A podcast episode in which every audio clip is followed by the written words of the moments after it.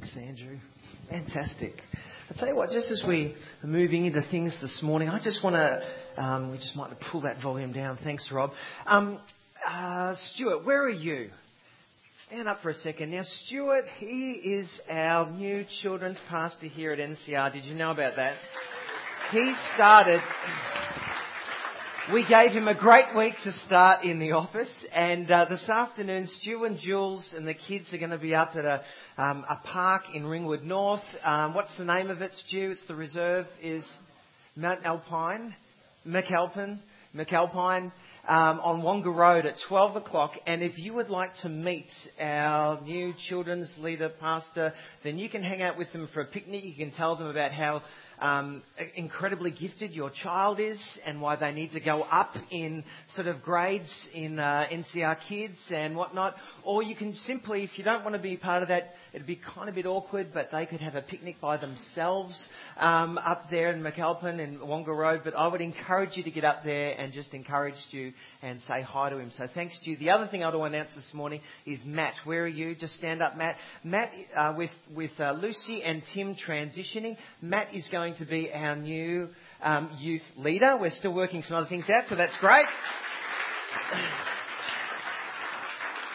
Stay tuned for some more things coming up in the weeks ahead, just as we nut through that sort of system together as well. And the last thing I want to say this morning is that before I jump into some other things, NCR regroup nights. If you have not been along to one of our vision nights, we've got four this year. We're going to actually have one each term. And so for those people who find it hard to come to our midweek Thursday, we're going to say, could you come along to one? One a term where we do a regroup. And the first one's going to be the 20th of February. So would you please put that in your diary? And what we're going to be doing on the 20th of February, 7.30 to 9, talk about some structural changes for the year ahead, talk about some things for Sunday mornings, what they might mean, and we really want some of your input and conversation about that. And so childcare will be provided, but the 20th of February for now, if you can make a mental note, don't tell me I didn't told, tell you so. Is that alright? Fantastic. Okay, this week has been a hard week. Has anyone found it hot? Yeah? Thank you. We sweltered. We want to we want to thank uh, publicly uh, my mother and father. We went to grandma and grandpa's for four days because they had evaporative cooling. In fact, we just randomly called people up in the telephone book asking, "Do you have a pool? We will be around." And I know with the hot weather that I am dead set sure that our fuses were a little bit shorter. So what I'd like us to do this morning before we get going is practice what we're going to be talking about. So would you please turn to someone that you know next to you and just say to them, I'm sorry. Will you do that right now? I'm sorry.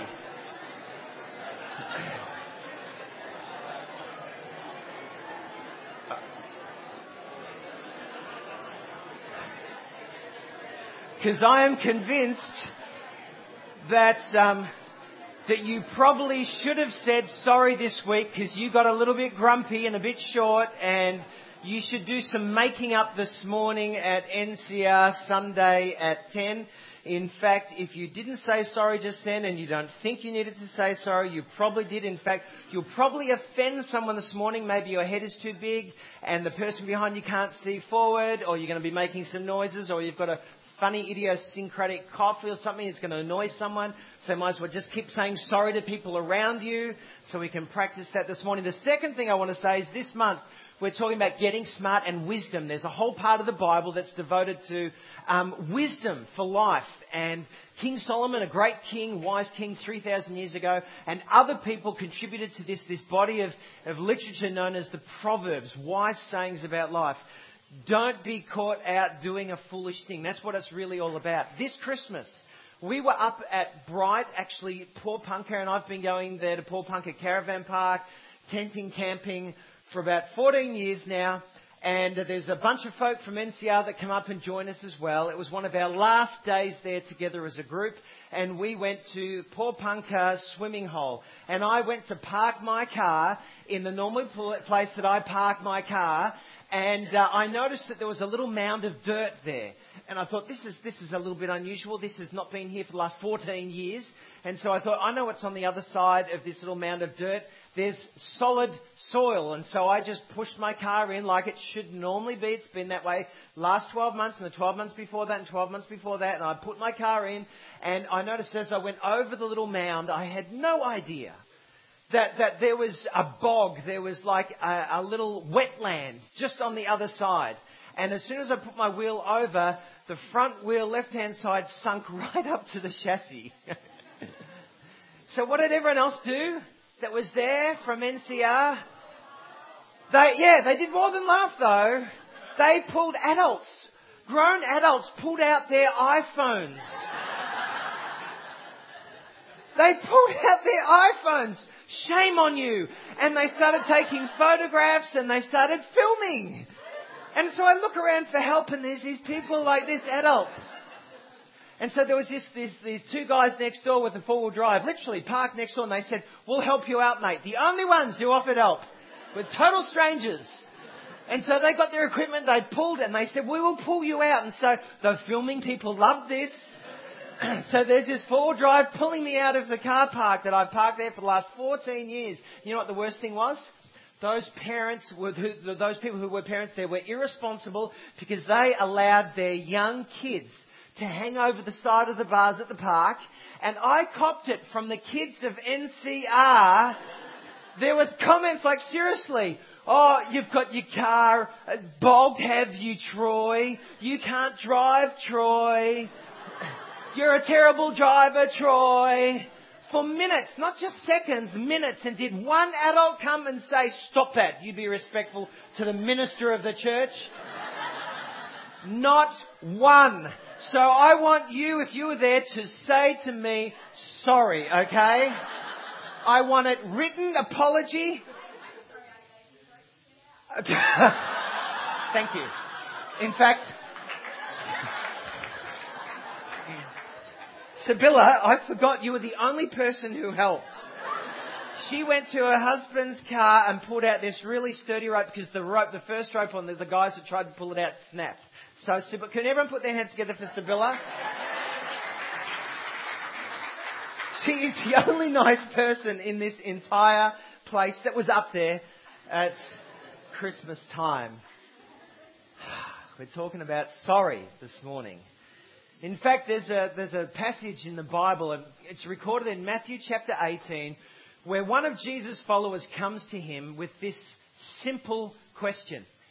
He says, Jesus, how many times must I forgive my brother or sister? And the assumption is that they've come back, the brother or sister has come back to the person and said they're sorry. How many times they, Peter says, must I forgive. Now he's thinking of how many times must I forgive so I fulfill all righteousness with God, can wipe my hands legally, lawfully, I'm clean, I'm done with it. How many times do I have to say that I forgive the person?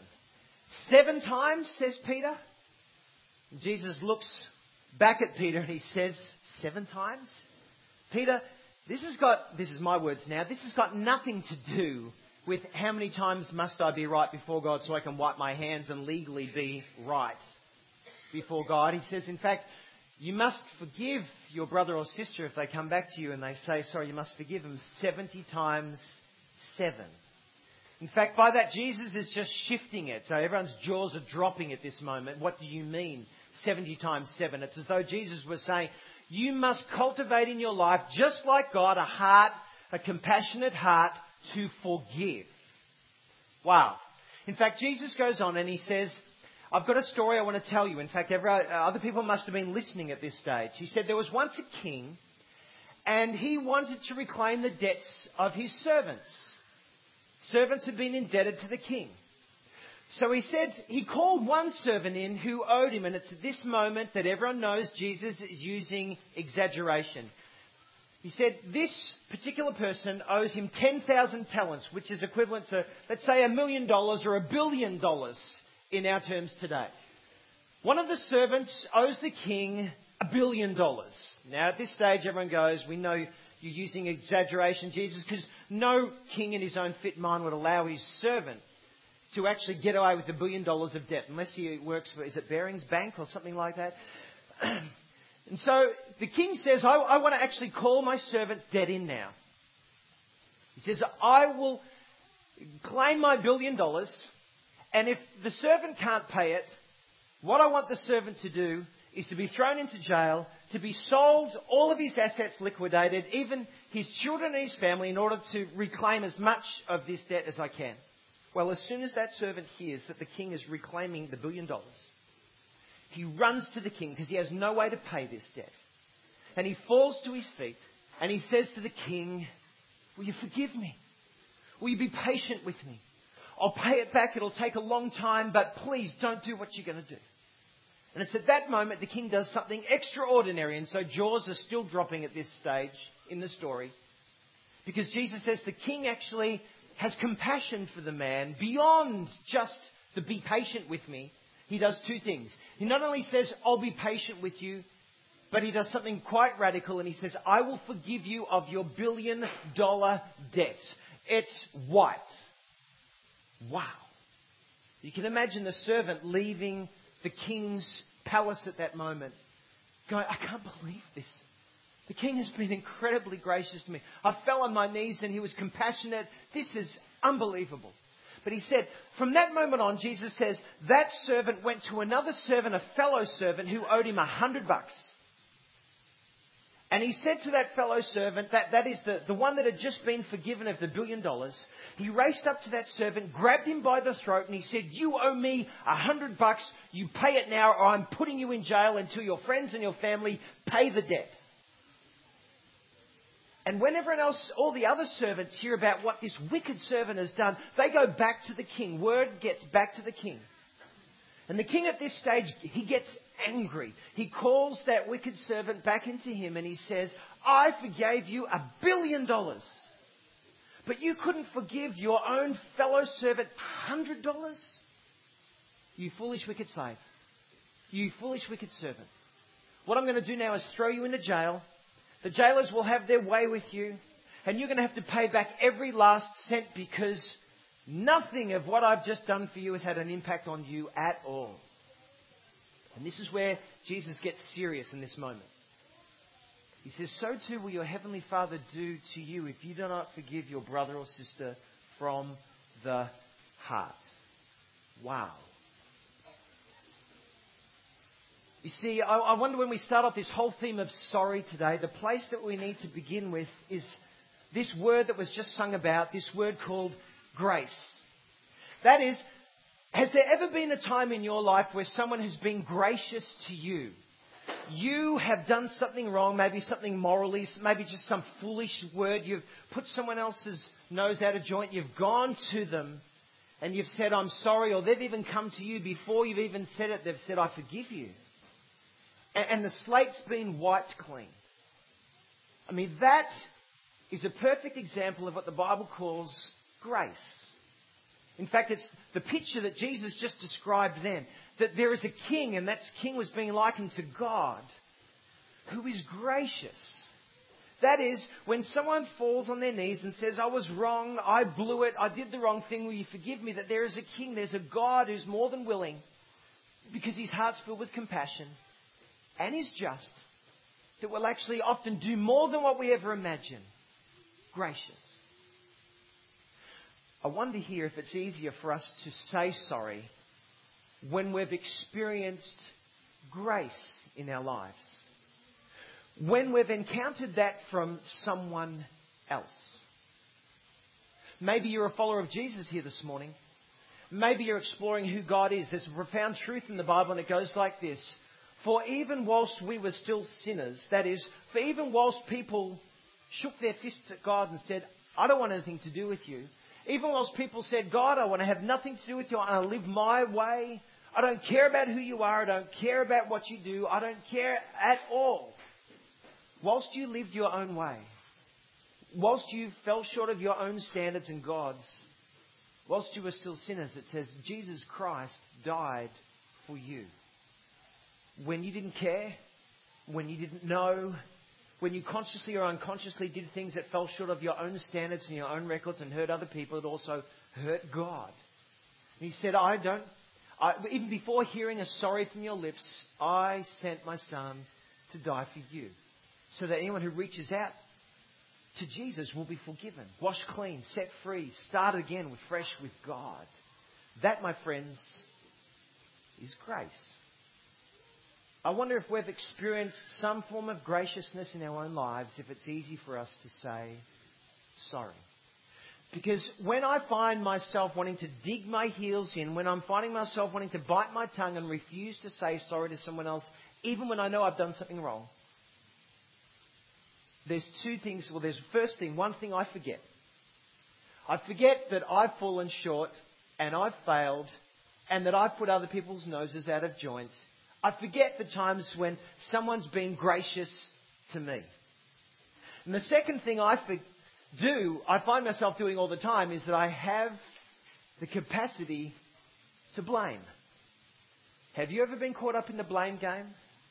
Has any, someone ever cornered you and you find yourself just automatically saying, well, it wasn't me, it was them. They did this, they did that. If they hadn't have done this, if they had have done that, the reason I did this was because blaming everyone else.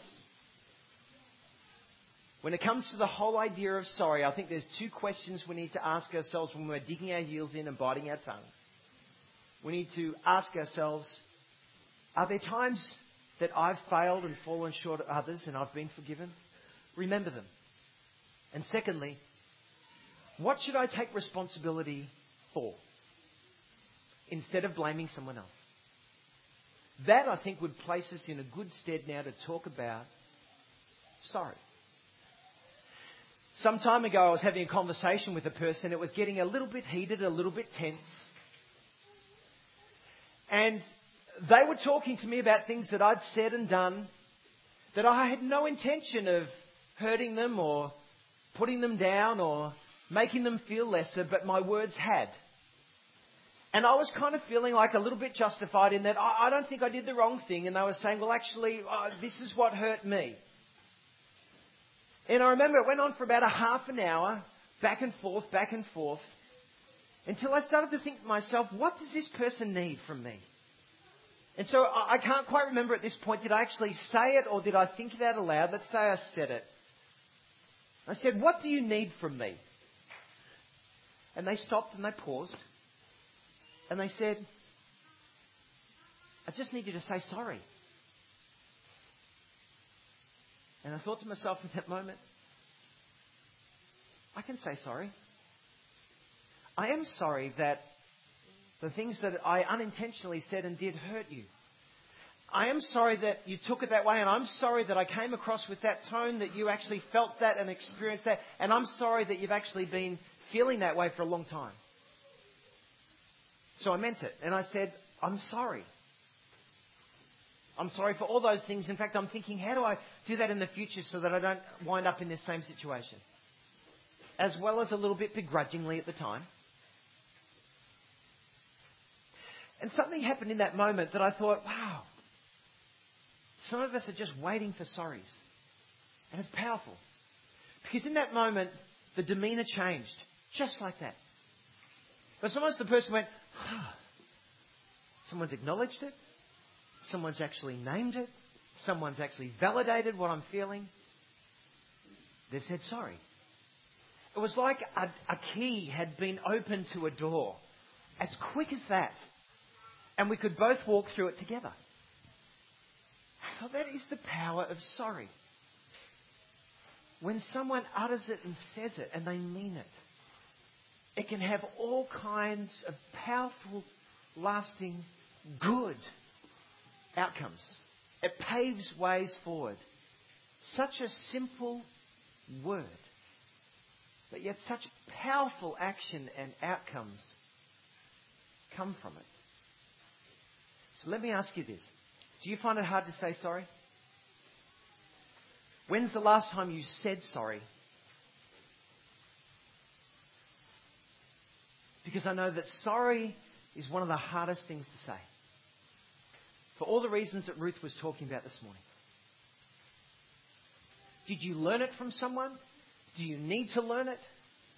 Do you need to say it? Do you need to understand that sorry about that, chief, Sorry about that, Chief. Can have huge, ramifications and positive outcomes in your life and other people's lives as well. You know, there's two people in the Bible, two ladies, who actually have a place of their own because of a quarrel they were having. And I think this is a little bit humorous because there's a writer in the Bible by the name of Paul who actually records this. So 2,000 years later, we can actually read about two ladies who are having an argument as part of a church community. And, and Paul, one of the writers, actually goes ahead and says these words I plead with Euodia and I plead with Syntyche to be of the same mind in the Lord. That is, if you follow Jesus and if you know God and if you're actually of the same mind in that, what I ask you to do is to be of the same mind and sort it out. I think this is a little bit humorous. In fact, one day, when I go to heaven, I'd actually like to meet these two ladies and say, Have you sorted it out? Because I think it's quite funny that here we have, 2,000 years later, someone's argument has been recorded for all time's sake in the Bible. So I'd like to meet them and say, Where's Euodia? Where's Syntyche? I'd like to. Did you guys work it out? Because part of actually following Jesus and knowing God is that the ex- expectation is that if God is gracious like that king, we want you to do the same. And so that's why in another place, Peter, one of the other writers, a follower of Jesus, he says these words, above all, love each other deeply. Because love covers a multitude of sins. You know, I've discovered in my life if someone genuinely knows you care about them and have their best interests at heart, they will generally have a long rope for you. And even when you fail and even when you fall short, if they genuinely know that you have their best interests at heart and you're working hard for them and you want to give them and you want to do the best that you can and sometimes you fail genuinely, I find that there's a whole bunch of sins and failures and uh, overcoming shortcomings that people are ready to actually slide. Not, all, not continuously, there needs to be some change, but love. In fact, the ancients give us three ideas when it comes to this whole idea of sorry from the book of Proverbs that we can take with us throughout a week. First one is this say sorry. Be a person who doesn't find it all that difficult to say sorry. Here's some wisdom. My child, says one of the ancients, one of these wise sayings. My child, if you have put up security for a friend's debt, let's qualify that, or agreed to guarantee the debt of a stranger. Let's say someone's come along, you don't know them very well, and they've said, I've got myself into this pickle, and I'm needing someone else to cover me for it, and it's this amount of money, and I'm wondering if you could go up as surety for it. And you go back to their employer or someone else, whoever they're in debt to, and you say, I've got it covered. If they can't cover it for you, I'll cover it. My child, if you have put up security for a friend's debt or agreed to guarantee the debt of a stranger, if you have trapped yourself by your agreement and are caught by what you said, namely, that was a dumb thing to do because you don't know the person, you don't know their character, you don't know who they are, what they're on about, they're probably going to leave you high and dry. Follow my advice and save yourself. For you have placed yourself at your friend's mercy. Now swallow your pride. Go and beg to have your name erased. Don't put it off. Do it now. Don't rest until you do. Save yourself like a gazelle escaping from a hunter, like a bird fleeing from a net. Now that's good, solid, wise advice. What he's doing, if you have made a fool, done a foolish thing, go straight to the person you've done the foolish thing for and about and beg, plead for your release from that foolish thing. Wise thing to do. You can apply this to all kinds of situations, including times when you have failed and fallen short, saying, sorry, go and do it. Fix it up. Work it out. I was talking to someone this week, in fact, before Christmas. They're a business person here as part of NCR. They said, man, our biggest client in our service industry, our biggest client called up to say that they are unhappy with us as a business and we could lose our biggest, biggest client because of it. We have not provided the service we said we were going to provide. We haven't done that. We haven't. And, and, and so they're thinking of pulling the plug. Well, he said, the first thing I did as the manager, I actually went to the place and looked at the work that we said we were going to cover for them. He said, I looked at the work and our work was substandard the next, that, that day or the next day, I was meeting with the, the people who were servicing this account, the, the people who own this account, the people that we were saying we were going to deliver a good product. He said, I went in to, to meet with them, and the first thing the big boss said was, Have you seen the job? What do you think about it? He said, Right at that very moment, I wasn't going to defend us.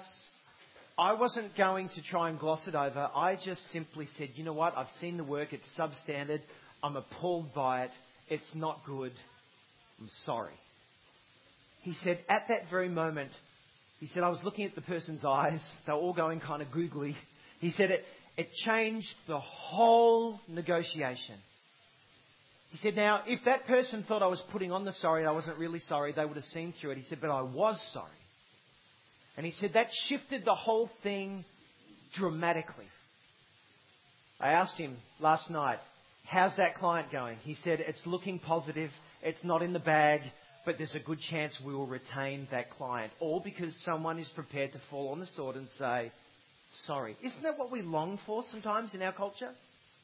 Someone that stop blaming everyone else and just say, Sorry. The second thing the ancients say, say sorry, is this avoid being sorry.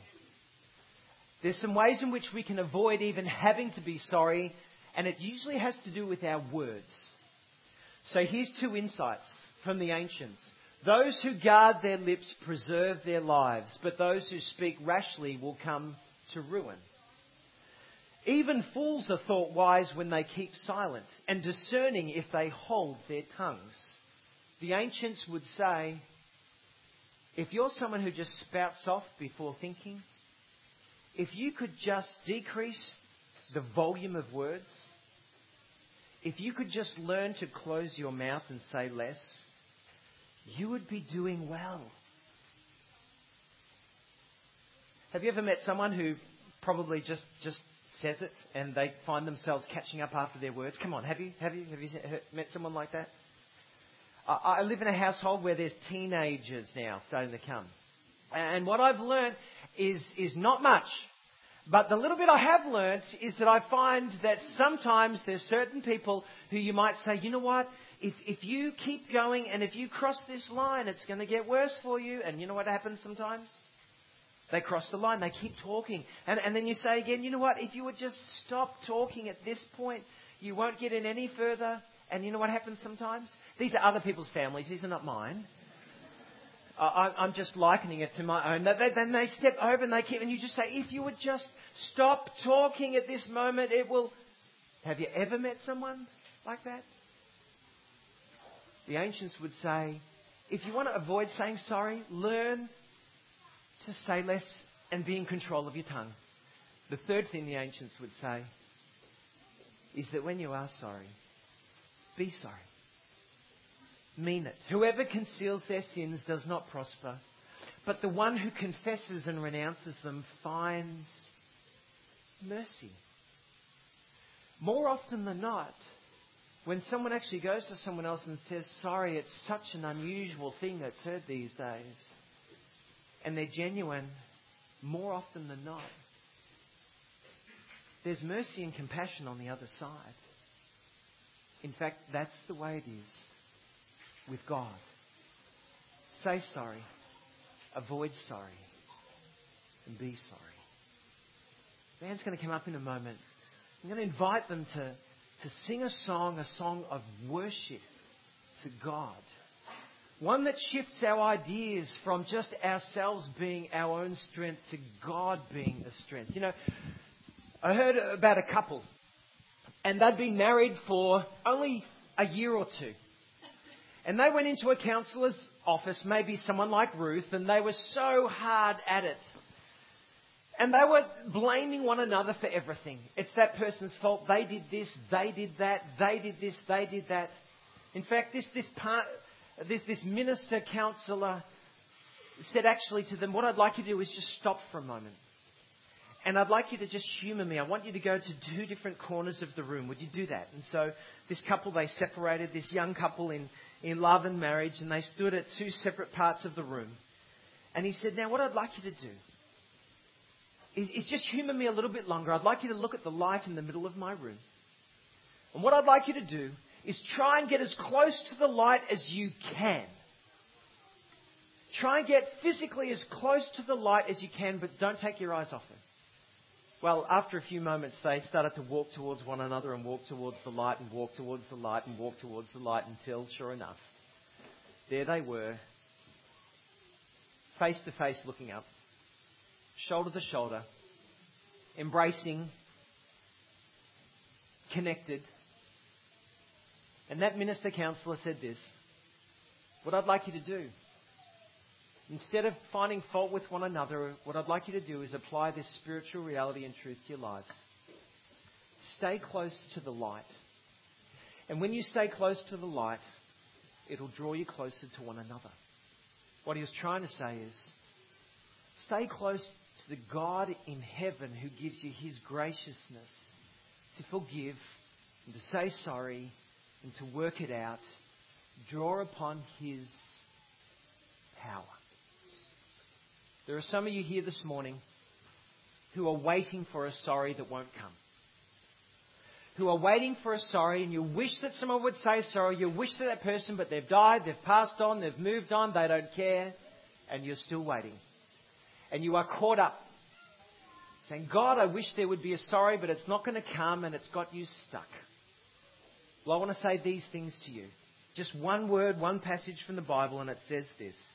When they hurled insults at Jesus, he did not retaliate. And when he suffered, he made no threats. Instead, he entrusted himself to him, that is, to God who judges justly. One day, the Bible says, we're all going to actually be held accountable to God for how we've lived in this life, and there is one judge who will judge, judge, judge justly. If you're here this morning and you're saying, I wish there's a sorry that it hasn't come, Jesus would say, I understand you. But would you entrust yourself to a God who cares, who wants to give himself and to help you and to heal you, even when there is no sorry? But one day justice will come. One day justice will come. Do you hear the words of this song? They invite you to respond to God as you will from where you are engage with us and asking Him to help us with songs.